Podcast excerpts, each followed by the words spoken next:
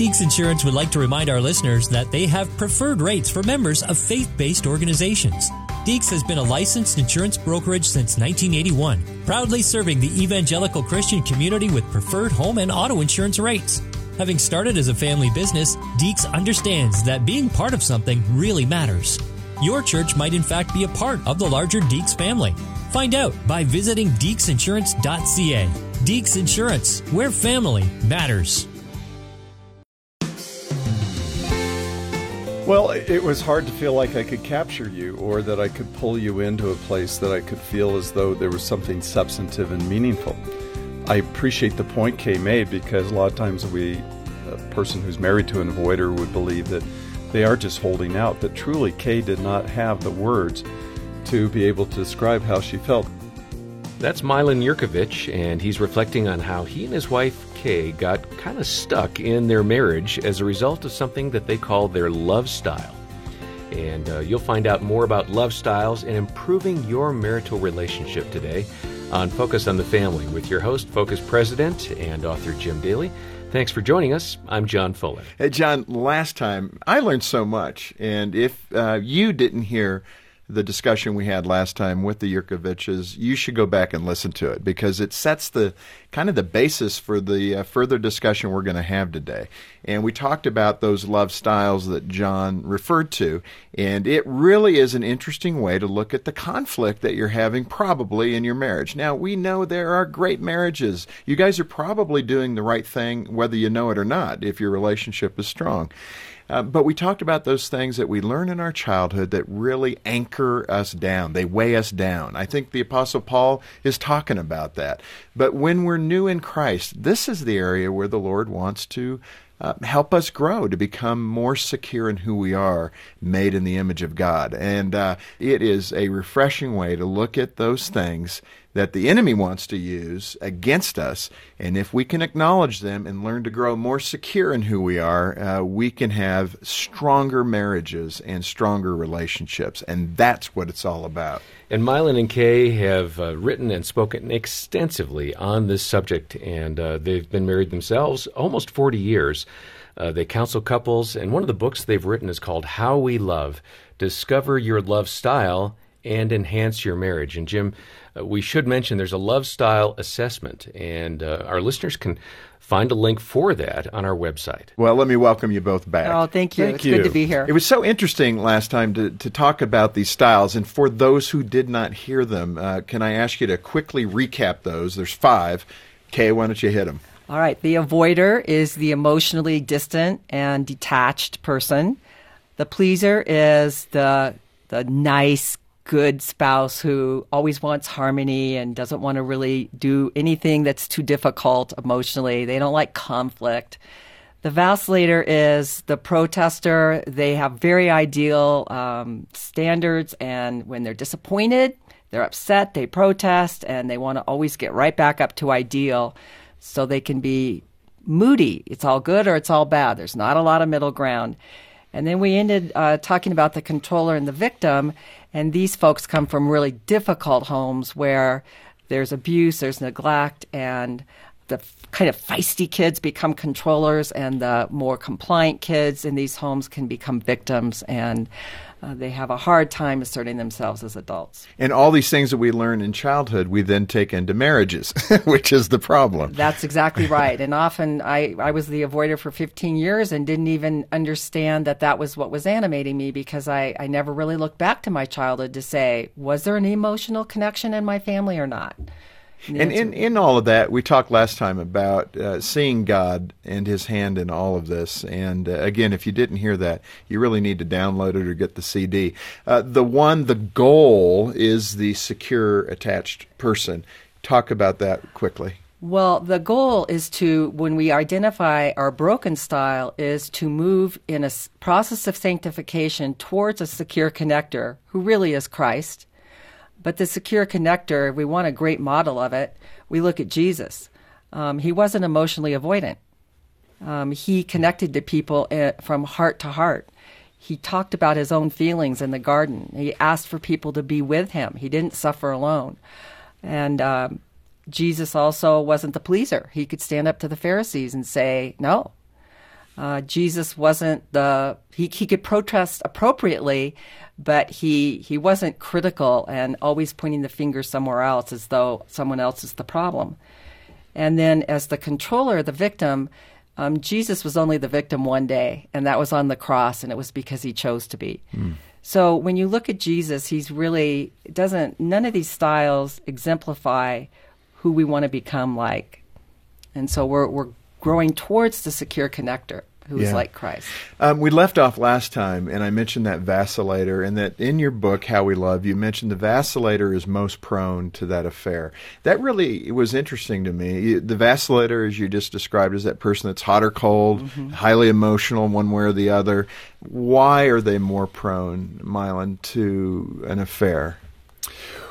Well, what happens is is the vacillator starts off looking at all relationships in a highly idealistic mode if they fall in love with someone, and again, this isn't about gender, this is male or female.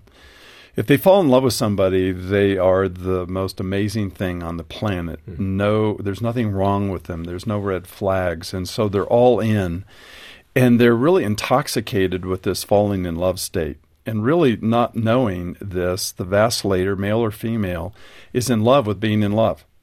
They love the euphoria of being in love. And what happens is is that these euphoric states don't last forever. And then if you all of a sudden start doing things that disappoint me and fall short of my ideals, then I can think I got duped. I can think that you fooled me. I can think that you beguiled me, that you you just hooked me in only to find out there's really a bait and switch here. When that happens, the vacillator devalues their spouse to typically an all bad place. And John Gottman, who's done a ton of research in the area of, of marriage, one of the four horsemen of the apocalypse that they refer to is the horseman of contempt. And this contemptuousness and this disdain begins to kick in. So if you've made your spouse all bad, then basically it leaves you very susceptible to finding a new ideal person. What are those phrases that the vacillator will use in that state? Give me that example. Well, they'll say that you know you're all bad. You were not the person I was. You know, you're you're not the soulmate I thought you were. Uh, you have disappointed me chronically. What I thought you were is not what you are. The idealized version of how I had imagined you in reality is now lo- no longer what I see you to be. So now what they do is they do a good bad split, and now you're all bad. In that state, they're sitting in church and they're watching a person lead worship and they think, wow, that person would be great. That person looks ideal. And, uh, or the preacher, he is so amazing, or she is such a great teacher. And all of a sudden they start to fall in love with an ideal again. Mm. And so they just start the process all over again. And, and so they're very prone to affairs because of the idealism and the level of contempt and disdain to which they take their spouses. They struggle to have this middle ground of good and bad, both in themselves and others. So let's talk about those combos um, when they marry. Uh, last time you self-disclosed that you were avoider pleaser in your marriage combo. Recovering, recovering, right? Yes. Okay.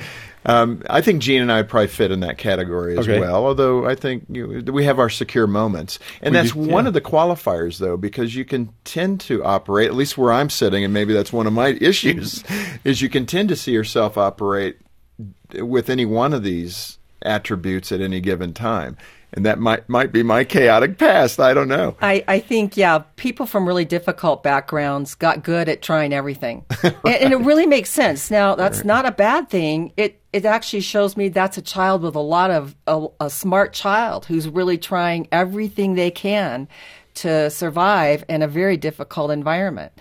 But I think in a marriage relationship, generally you have one thing that dominates that causes this core pattern. So let's talk about a few of those that you've seen in your counseling. Uh, just uh, begin to express them, and John and I will jump in with questions. Okay. Well, let's talk about what is a core pattern. Okay, go ahead. A core pattern is two histories colliding. Mm-hmm. So my history caused me to be an avoider. Your history caused you to be a pleaser. And when those collide in marriage, you get a very predictable core pattern. And for us, that pattern was You're always chasing me around and asking me, How am I? Am I mad? Am I fine? And my answer was constantly. Fine, I'm good. I, why do you keep asking me that? I just said it five minutes ago. I'm good. And then, But why did I chase? You see, Kay was an, is is an introvert and was an avoider. Okay, so avoider introvert would be two things that would pull a person away. In that state, she was quiet. In my home growing up, quiet meant there was a storm coming, or quiet meant that it was the five days after the storm where nobody talked. So if Kay was quiet or distant, it began to trigger me. That's why I mm-hmm. chased you around to ask you, How are you? Are you mad at me? Is everything okay? Are you sure you're okay? And that was this nauseating chase scene of the pursuer distancer, and it was born out of fear and getting triggered until I could turn to Kay and say, Your silence triggers me and terrifies me. And she looked at me and she said, What? yeah. My introvertism or my need to be quiet Yeah, it terrifies you? Yeah, I could I could feel that. and and I, could, I I feel even teary right now saying that because it it was so terrifying to have silence. Her silence really caused me to feel this terror and dread. Which catapults you into asking that question more and more, which frustrates you more Yeah, and more. Absolutely, probably and- felt suffocated by the constant question, right? There we have the core pattern.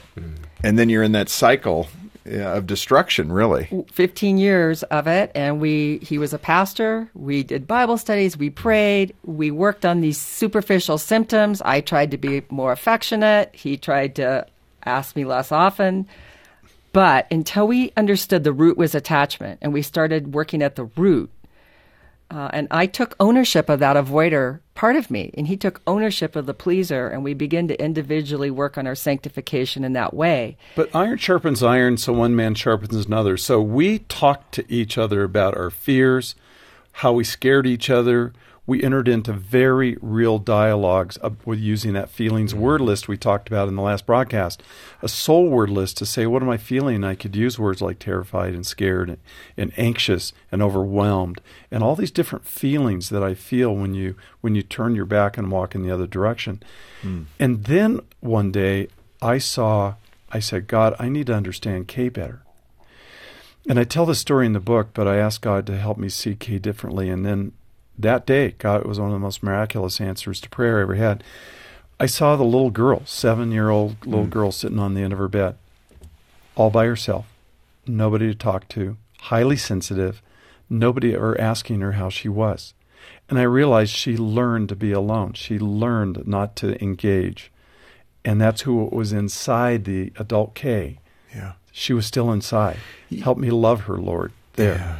And you know, again, those that had painful childhoods that understand this, our heart feels what you're saying. Others that may have had different experiences, um, they're more skeptical. You can really, come on. Those childhood experiences, really? Is it that simple? But you're saying, yes, it is, actually. Well, we say you should have a PhD in your spouse's childhood. Interesting. And I'll tell you why. It, you are the sum total of your history. And for the first 15 years of our marriage, I have to say, we never had any discussions about our childhood or how it related to our current relationship. And that was the key that unlocked compassion. Because when I heard those memories and I understood how really frightened he was, instead of being annoyed by his pursuing, I began to feel compassion. Well, oh, no wonder you do that. So I think understanding your spouse's history is the key to having compassion because usually the thing that they do that just bugs you the most has a childhood wound sitting under it. Yeah. It, it- there is that challenge, I think, in a lot of relationships that you think you know each other. Um, and you you tolerate that level of knowing each Right. other. But to have true intimacy, and that's what you're talking about, godlike intimacy. You know, the scripture says he knows everything about our heart. Right. He knows our thoughts. Right. And all of that. Right. So what you're really going for is a deeper level of intimacy in the marriage so you are vulnerable toward each other, trusting of each other, and therefore you end up I think more in love with each other. Oh, that's absolutely true. One of the biggest mistakes the church makes is believing that in 2 Corinthians, if any man is in Christ, he's a new creature. The old things have passed away, behold, new things have come. Well, God doesn't erase your C drive. He doesn't erase your history. He doesn't clear out all those boxcars. We bring our entire history. We bring our educations. We bring our experience. You know, we bring our regional accents with us wherever we go. That isn't gone. Our position in Christ is new. And positionally, He has erased and eradicated our sin. This Focus on the Family broadcast will continue in just a moment. Do you enjoy accounts payable and receivable? Reconciling accounts and preparing reports? Are you able to perform highly detailed tasks? Named one of the best Christian workplaces in Canada, Focus on the Family Canada is looking for a full time intermediate accountant to join our dynamic team in Langley, BC. If you are someone you know feels called to serve God while growing in their skills, explore current job openings today at focusonthefamily.ca/slash employment. Financial Moments with Tom Copeland. Both men and women have their unique areas of financial temptation. Here's a common example for the women. A wife regularly goes to the shopping mall, buying things that she does not need on a credit card. The accumulation of debt triggers arguments with her husband. Over time, the husband withdraws from his wife emotionally. Since her emotional needs are not met, she withdraws from him physically, and the marriage relationship goes into a downward spiral. Ladies, if you spend money unnecessarily and accumulate debt, it can destroy your relationship with your husband. And for both husbands and wives, remember that God has promised to meet our needs, Matthew 6:31 to 33, and that God wants us to learn to be content with his provision. In 1 Timothy 6, Paul said, "But godliness with contentment is great gain, for we brought nothing into this world and we shall take nothing out of it, but if we have food and clothing, we will be content with that." To learn more, check out copelandfinancialministries.org. Thanks for listening to Focus on the Family. Let's resume now with the balance of today's programming. Just a few days ago, my wife said, Oh, you're going to go silent on me, are you? Ah, there you go. And I just thought, yeah, I, I am going silent on you. So what does that mean? well, my guess is you learned to go silent way before you met your wife. Possibly, yeah. And so, you know, when you think about, well, where did I first learn to go silent? And Hmm. why was I learning to go silent? You know, and you go back in history because generally we tell couples all the time, look, your marriage problems didn't start in your marriage. Mm-hmm. They started way before you even knew your spouse or met your spouse. You developed these relational styles before you married. Yeah, I think in that moment I had made a quick assessment and determined that it's a no win situation, so just be quiet. Take your ball and go home. Yeah, and, and somewhere you're saying somewhere in my past that imprint was kind of made, and I've carried that into the relationship. Obviously, we, we don't live there, but that was a moment where Sure. we were living there. Absolutely. And we all have our ways of coping. And that's just one way of coping that works as a child. It just doesn't work as an adult. Huh. Uh, Give us some other combinations that you've seen where there's trouble. The number one couple to come into a couples counseling session is the vacillator avoider. And the vacillator avoider is the number one couple because one's a proximity seeker and the other one is a distancer. Uh, the avoider, like John, I flee, I go, I shut down. The, the vacillator wants to pursue. Do you want to role play that really quick? Do it. Oh, sure. Hey, I'm home. Hi, hi. I can't wait to show you something. You know what? Um, I'm looking for the mail. I've been Um, waiting all day, honey. Come here. I want to show you something. w- wait a minute. It, it is. It's from the mortgage company. It has mortgage I, on the top. I know, I know. You always look at the mail. I know, That's but this is really time day. sensitive. I have to, I have to send this in today. I've been waiting all day. You know what? Sometimes you throw the mail away. Are you kidding me right now? Okay, this is way too It close. feels pretty believable. Okay, wait a minute. throw You know what? away. I know, It's- I We know. have to sign it, and we have to fax it tonight. So I know you're excited about something. Now, it's, did, let me look in the trash. You here. know what? I get it. I'll become a piece of mail. Then you'll notice me. Oh, okay. I'm a piece of mail. Now do you see me? Look, I Okay, just you know what? I don't want to show you anything. Never mind. I'm done. Forget it. Look, I just need this this mail. I know she threw it away. Huh. I wonder if she's going to have sex tonight. No. No. you, that one coming. you don't need a letter in the mail to answer that question. That is powerful. I mean, everybody's identifying with a portion of that. I'm okay, sure. well, I'm the vacillator. I'm I've been ruminating all day about homecoming and how's that going to look and what I'm going to show him and how excited I am and How excited he'll be. and how excited he'll be. I'll match her excitement. Yeah. And I didn't. and she's deeply disappointed. So now it's like, forget it. I'm done. I'm not going to show you. I don't know why vacillators love those two words. I'm done. They they But say it all the op- time. Those opposite qualities were attractive Absolutely. in the first place. Why? Well, vacillators marry avoiders because they're consistent and they're predictable, and vacillators want predictable connection. when we're dating, we're both involved in this intoxicated state called in love. And we have these chemicals going in our brain. And so there is, every time we see each other, there's this delight, and our brains light up with delight.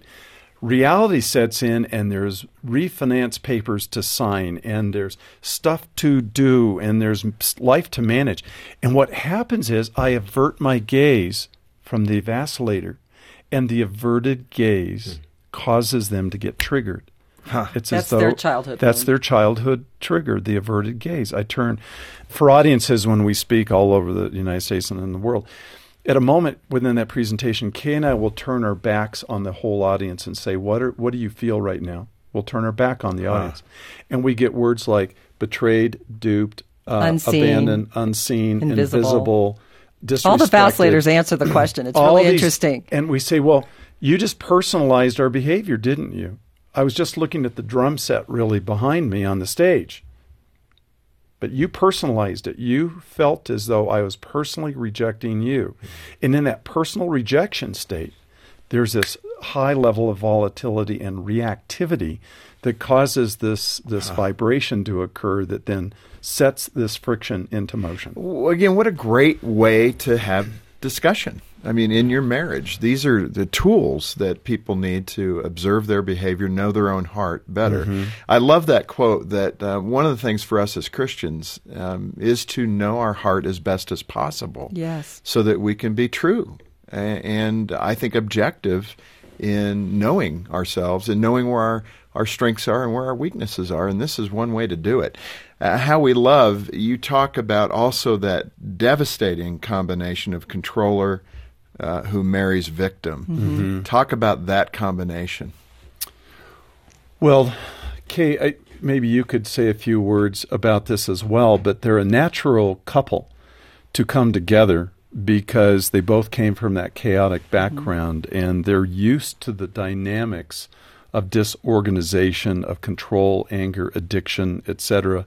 Why don't you comment on Well, on the that? controller looks attractive because generally in early dating they make all the decisions. They, um, you know, they decide where you're going to go. It looks like you're really being taken care of, and of course that's very attractive to the victim who doesn't have any really, really voice or doesn't ha- have much of a sense of self of where they want to go. Uh, and yet, you know, early into a relationship, these poor folks just didn't have anything to really build on from their childhoods. Instead of getting a lot of good examples, they got a lot of negative examples. So, you know, we say your marriage is probably going to be as easy or as difficult as your childhood, eh, which sort of makes sense. So, these folks come together and they're many times lacking just the basic stress regulation skills that you need What does that conflict look like in their marriage? If anyone in the family doesn't comply, the controller will be angry and intimidating to regain control. And generally, there's then this explosion at some point where everybody in the family is afraid and, and scared. And then the cycle of abuse, there's this little window where the controller may come back and apologize and say, I'm sorry, that's never going to happen again. And the victim always takes them back, and the whole cycle repeats over and over and over again. So, So, that cycle of abuse, Kay, can involve yelling and screaming and rage. The abuse can involve physical altercations, hitting, excessive disciplinary tactics. There's a sad story just a couple of years ago uh, where uh, a highly rigid, controlling father was angry at his adopted daughter for not complying. She was having a hard time fitting in, and he made her sleep outside. There was a cold snap. She froze to death. She died, and this guy just, you know, had to discipline her, and, but it was unreasonable. You see, this unreasonableness, which there isn't any way to regulate reason or the reactivity levels, that's exceptionally high in this home, the chaotic, disorganized home. There's no filters and there's no way to regulate or modulate the ways in which we control our lives and the lives It's a of others. result of trauma. It's a result of trauma. I have no regulation filters. Right. I can't control my think reactivity. Of, when you think of that, the, the sins of the father being Hmm. visited upon the next generation, I mean, it's kind of a, an insight into what the Lord is saying there. It isn't is it? an insight, These are the behavior patterns that cause children to react, and That's and exactly they grow right. up and have their issues. And the sad part is the the healing is difficult because this group has more unresolved trauma than any other group. And when we have a lot of unresolved trauma, we're not going to do well regulating our, own stress or setting boundaries. We just go to extremes of rage or extremes of dissociation and not being fully present. And the healing is really going back and remembering what it was like to be a child and finding people in your life who can comfort you and give you what you never got as a kid. Someone who cares. I really appreciate learning the concepts uh, about these love styles that Milan and Kay Yerkovich have been sharing. Uh, this is Focus on the Family, and what a great program today. It is. It's solid material. And when you start to think about and grasp your love style, you can really get in tune with your behavior in your relationship and make your marriage stronger, which is a good thing. Uh, this is why Focus on the Family exists. We want to help you have the best marriage possible for the sake of Christ. Let's say it that way. Right. And of course, uh, challenges arise. That's being human and living in a sinful world. But we can help you. Uh, we have caring Christian counselors on staff that will listen to you, pray with you, and offer insights on how you can move forward. And beyond that, for those who are really struggling, we have our Hope Restored Marriage Intensives. Uh, those are really unparalleled. Uh, I might add that Dena and I had an opportunity to attend one of those intensive sessions, and it really helped. It changed our relationship, I think, for the rest of our lives for the better. Well, we hear that uh, time and again, John, about couples who have gone through those intensives. I love hearing about the marriages that have been saved through Hope Restored. God is doing some amazing things in that program. Couples on the brink of divorce come back stronger and better than ever. And again, the most important data point is that after two years, we go back and survey those who attend, and eight, over 80% of them are still married and doing better. That's outstanding. So if you need help in your marriage, uh, don't shrink back. Get in touch with us. Today may be the day that everything changes for you. Uh, we also have Milan and Kay's great book, How We Love, and you can order that directly from Focus on the Family Canada. And when you do, all those proceeds go right back into ministry. And we so appreciate you ordering it through Focus Canada. And you can learn more about Hope Restored, uh, getting a copy of that book, How We Love, and so much more when you get in touch with us here. Our number is 800, the letter A in the word family, 800 232 6459, or stop by focusonthefamily.ca. On behalf of Jim Daly and the entire team here, thanks for joining us today for Focus on the Family. I'm John Fuller, inviting you back as we once again help you and your family thrive in Christ.